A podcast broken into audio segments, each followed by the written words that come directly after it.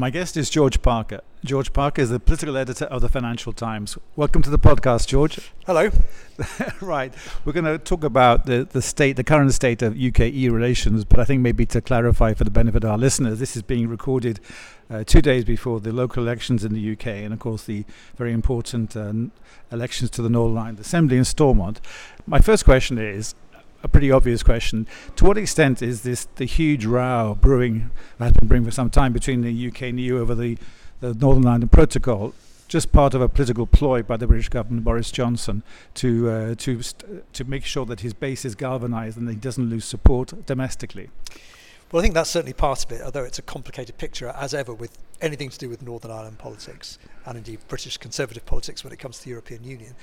Um, but certainly an element of this has been this sort of constant niggling over the Northern Ireland Protocol, um, which Boris Johnson obviously signed in 2019 as part of his Brexit deal, and he spent the last three years trying to repudiate it.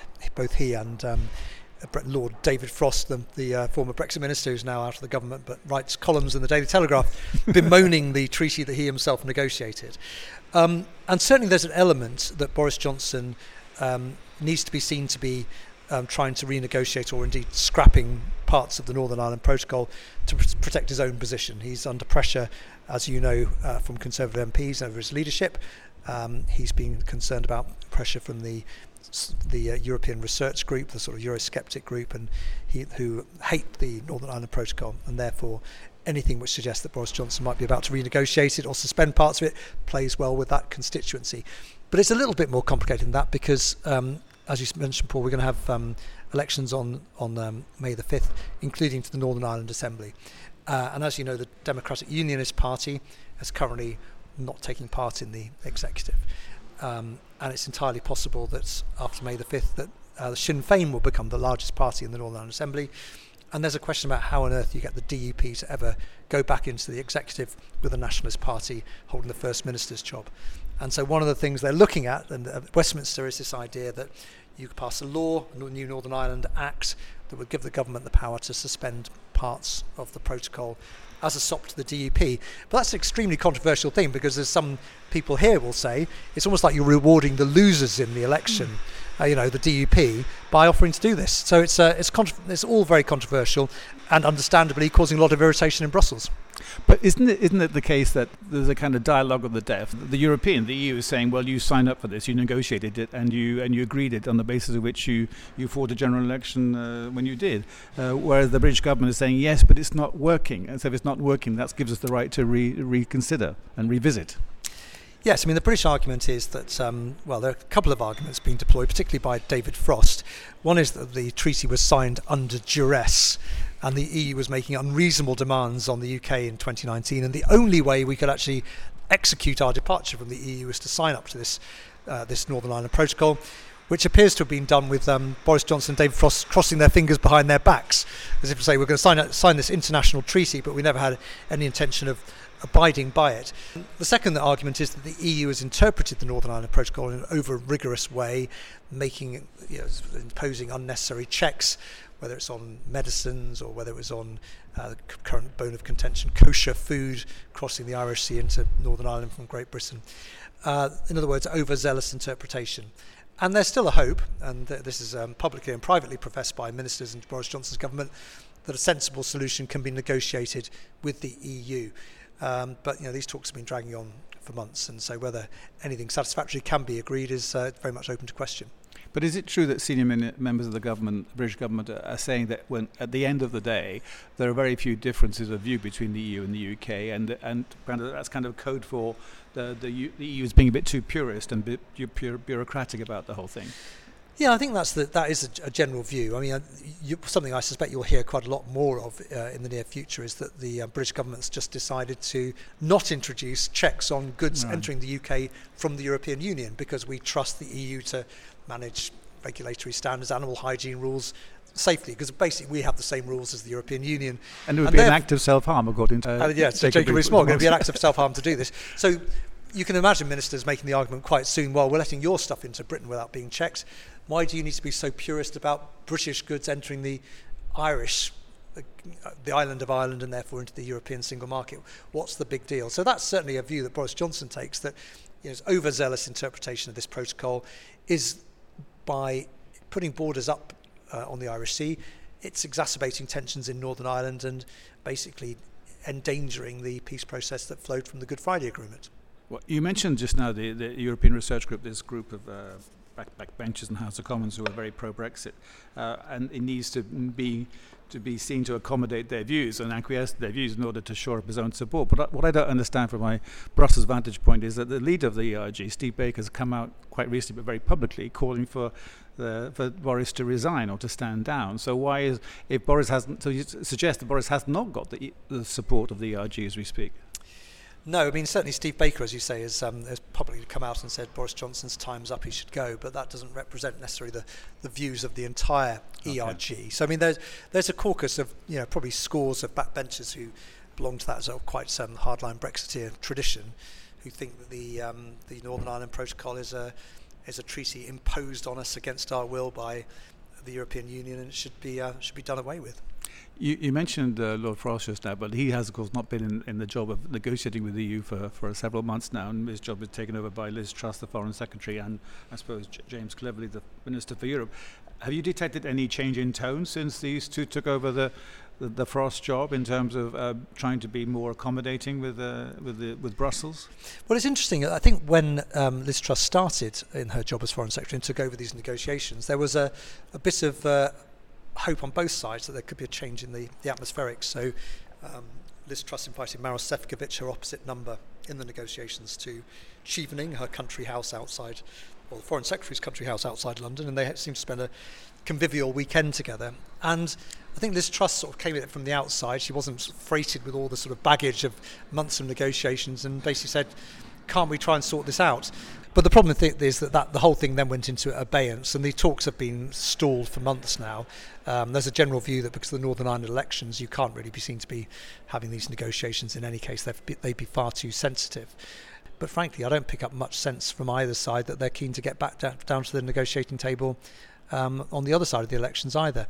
So look, I mean, yeah, people on our you know, pro-Europeans would tend to see this as being the British government being unreasonable. But I think it's also fair to say that you need a bit of give and take on both sides. And I think there is a case that the European Union could show a little bit more flexibility to give the British government and the DUP at least some cover to try to avoid a complete breakdown in relations and for the protocol to be to be put into to suspension. I mean, the one thing I would say about the Northern Ireland Protocol and the Sinn, Sinn Féin support the protocol is it provides the framework for an economic boom in Northern right. Ireland because Northern, Northern Ireland has the best of both worlds. It's the only place in the whole of Europe which has free access to the British market and the European Union single market.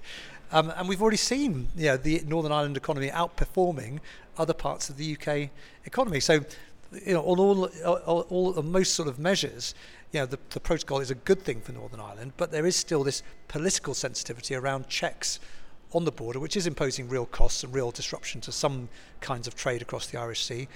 And I think, you know, if, if both sides were able to negotiate in a constructive way, I think you could get around the, the prospects of a very real rupture in relations.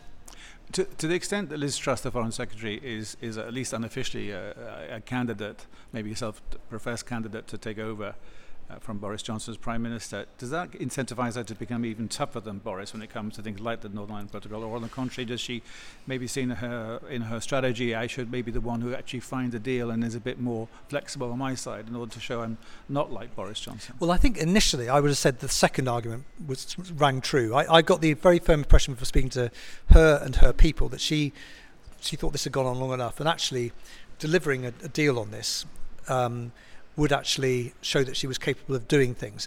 And also, from her point of view, there was a much bigger bigger prize at stake, which was actually to try and rebuild relations with our you know our biggest yeah. uh, diplomatic and trading partners in, in the European Union.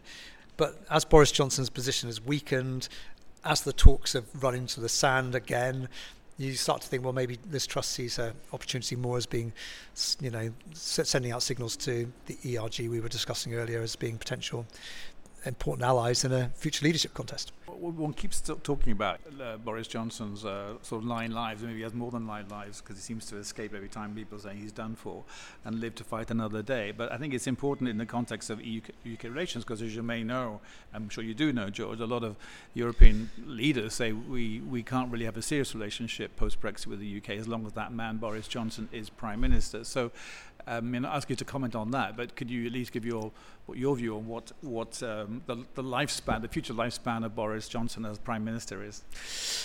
Well, I think it's, I mean, just on the first point, I think you're right. I mean, the relationship is really bad between um, London and Brussels, but particularly bad between London and Paris. Mm. You know, this idea that's fondly held in some parts of the British government that relations could improve with Emmanuel Macron once he was re-elected as president, I think is fanciful. I mean, Macron regards Boris Johnson as unserious, uh, unreliable.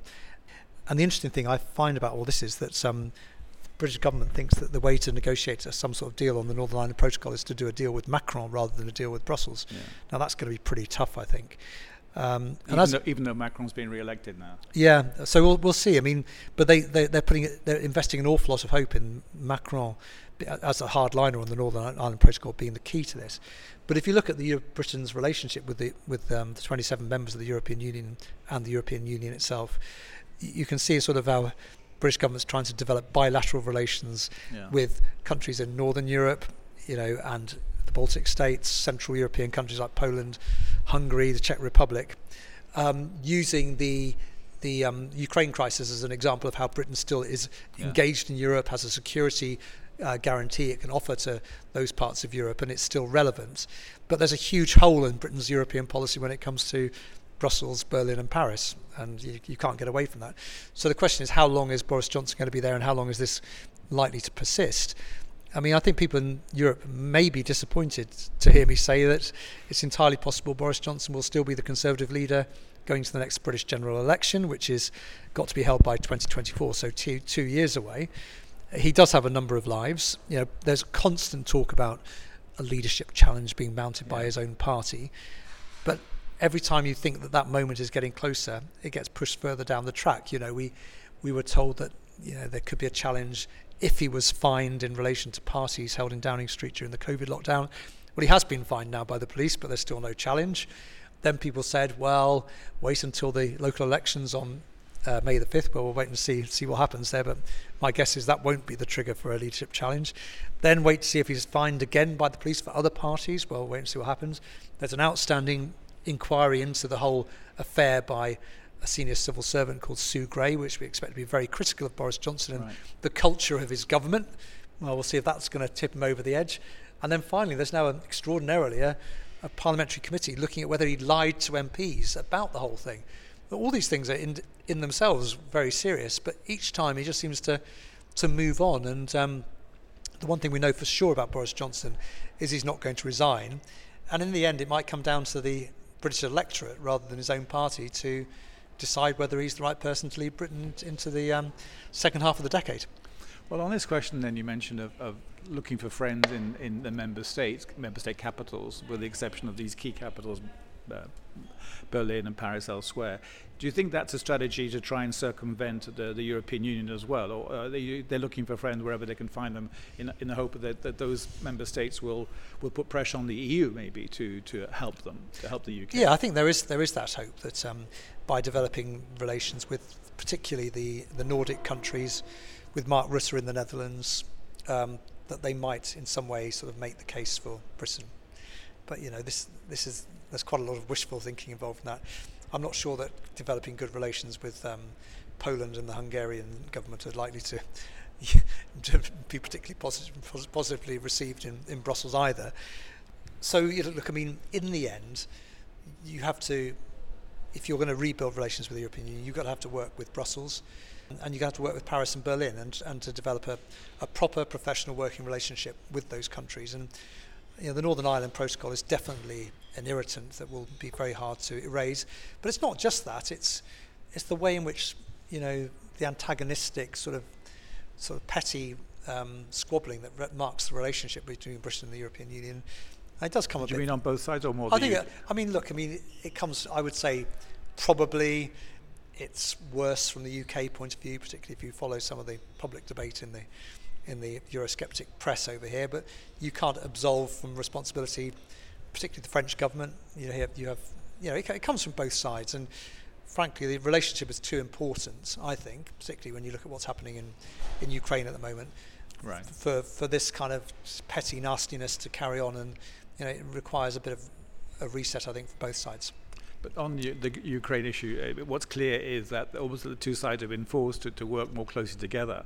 Uh, and I think, t- to be fair to both sides, in, in a very constructive and uh, maybe beneficial to both sides manner, but it's almost as if, from my vantage point, this might be a very unfair comment, that the UK government is almost reluctant, or certainly almost embarrassed, to recognise that they are working well with the Europeans on the on the, on Ukraine.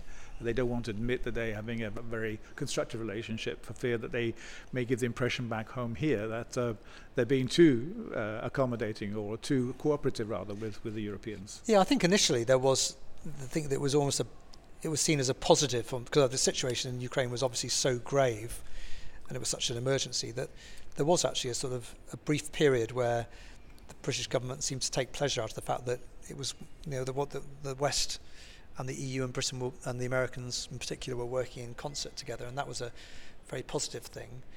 But um, certainly, there's a view taken hold now in some Euro- European capitals, particularly in Paris, that Britain's been grandstanding, contrasting Boris Johnson's robust defence of Ukraine with that of, you know, President Macron. I think one British minister s- said famously that there was a whiff of appeasement in the air, right. um, without naming any names. But certainly, there's a view in Paris that Boris Johnson is trying to sort of exacerbate the um, the differences between the two sides, rather than, as you say, celebrating the fact that, on, to a large extent, we're working pretty well in concert with the European Union in terms of sanctions and taking a tough line with Russia. Yeah.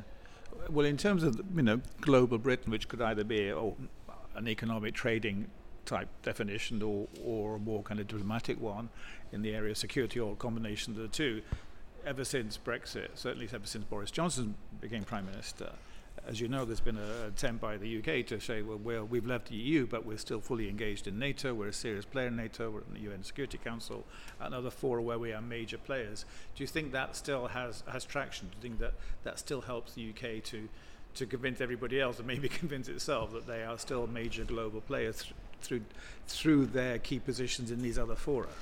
Well, uh, yes. I mean, I don't think we should talk talk Britain down. I mean, it's uh, it, you know from the point of view of um, you know papers like the Financial Times, it's a, a great shame that we've given up the, the, the, traditional orthodoxy in the Foreign Office is join clubs. Yeah. You, know, you maximise your influence by joining all the clubs you can, whether it's the you know the, the UN you mentioned, or NATO, or the Commonwealth, or the European Union. Yeah, we we were in we were at the intersection of lots of different yeah. clubs. Um, by leaving the European Union, obviously it was you know, from my point of view at least, it was a serious strategic error and diminished our influence. But we shouldn't do Britain down. Britain is still an important player. It's still, along with France, the main um, military power in, in, in, Europe and seen as an important ally to the Americans. Hmm. And I don't think I, I, think it's also fair to say that Britain has played a, you know, and Boris Johnson, to give him his credit, has played a, a good role in the Ukraine crisis. He, Britain was one of the first countries to start seriously providing Ukraine with weapons. Um, Boris Johnson, I think, was the first major Western leader to go to Kiev. Um, yeah. Uh, and he addressed um, on the day we're speaking, uh, Paul, the European, uh, the Ukrainian Parliament as well. So, I think um, and got a good reception on the back of it. Yeah. Yes, and you know, and and the fact that the Russians feel obliged to um, to decry Boris Johnson, I think is probably seen by him as a bit of a badge of honour that Britain is still, at some level at least, relevant.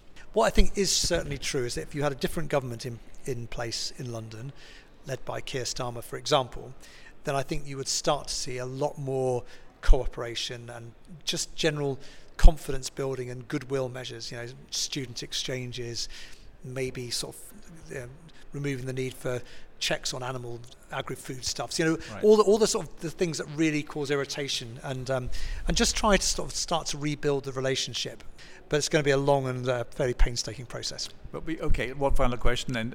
Do you see any signs at the very least uh, Keir Starmer uh, is not no longer trying to ignore the issue of Brexit or even uh, overstating the fact that we should uh, accept the, the finality, the reality of being outside the European Union, but at least criticising the government for the fact that the, the government's not doing a very good job at implementing Brexit. Do you see signs that the Labour Party is being a bit more assertive and aggressive in holding the, the government to a, account for its, its performance on implementing quote unquote Brexit?